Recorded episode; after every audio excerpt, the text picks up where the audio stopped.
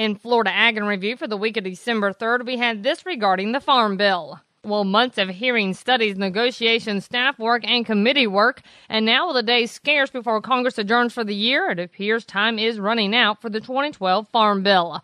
Hope and expectations for action were high for the lame duck session, but House G O P leader Eric Cantor appears to have nailed the coffin shut on a completed twenty twelve Farm Bill this Congress. It is our sense that the Farm Bill, in being brought to the floor in regular order, does not have the votes to pass this House. And we understand the importance of the issues surrounding the Farm Bill, and working with Chairman Lucas and others, both sides of the Capitol, we look forward to hopefully reaching some type of resolution on issues surrounding the Farm Bill prior to leaving this year. At this point, the most likely options for that resolution could come in the form of an extension or as an addition to a deficit package to avoid the so-called fiscal cliff. However, either one of those options may or may not include a full extension of lapsed two thousand eight farm law.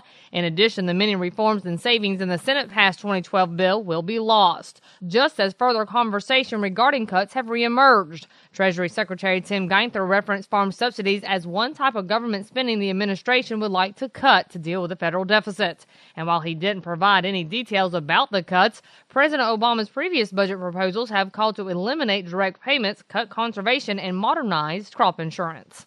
Julie McPeak with Southeast AgNet. And with an important subject for our cattle producers, Randall Wiseman has this interview with veterinarian Andrew Lovelady. And Andrew, when we take a look at TRIC, uh, obviously it's around, guys are familiar with it. Uh, you, you kind of made the comment right away, it, it's not really an emerging problem, but it is something that's out there. Yes, sir, it, it is a reality. It's it's something that's been here. This, this disease has been known well before we ever discovered Brucella and brucellosis.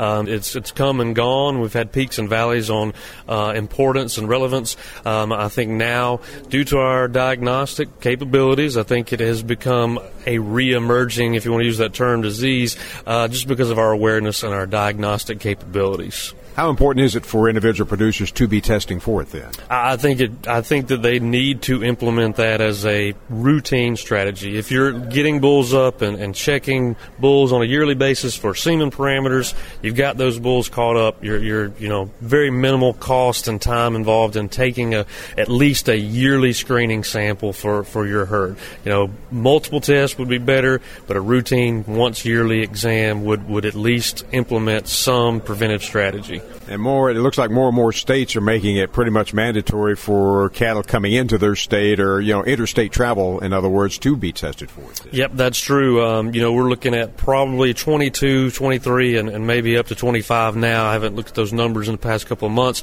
But uh, all of those states have restrictions on, again, that key number, eighteen-month-old breeding age bulls not being able to enter their state without validation of a negative TRIC test. And for guys in our area, and we cover three states, Alabama, Georgia, and Florida. Two of those states are two of those, right? That's correct. Alabama and Georgia do have some type of rule or regulation. Mindful, they're not laws, but these are rules and regulations. Um, these these owners will be denied official veterinary, you know, inspections. They won't get a health certificate without, you know, a veterinarian um, showing proof of, of that negative TRIC test, and then, you know, a veterinarian will be signed off on that health certificate. So they won't be able to stay, you know, technically cross state lines in a legal sense, uh, but I think that those numbers of states participating is only going to increase. With that in mind, a producer goes through the testing, finds out that they do have it. Prevention is one thing, but control. I mean, what are we looking at at that point? Yeah, you know, the, the most important thing is to determine that you have it. And once you have it, you know, we have a problem.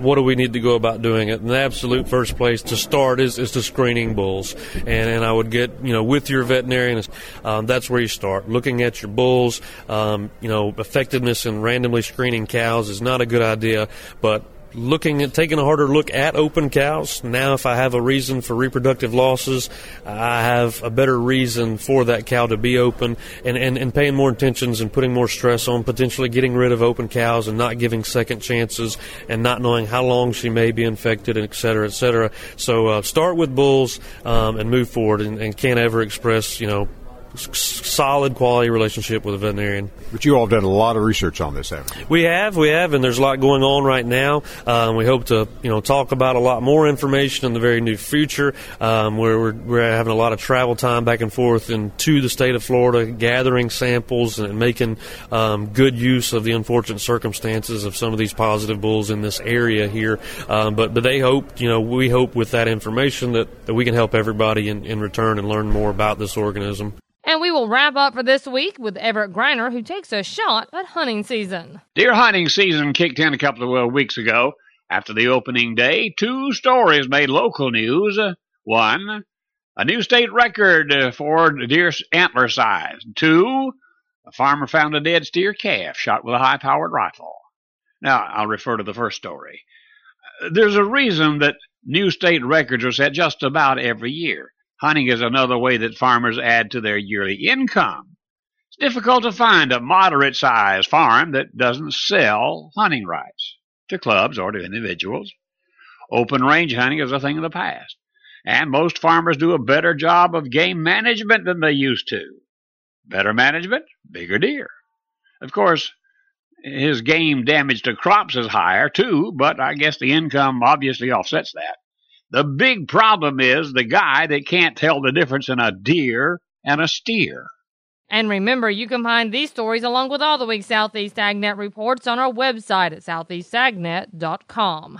I'm Julie McPeak with Southeast AgNet's podcast.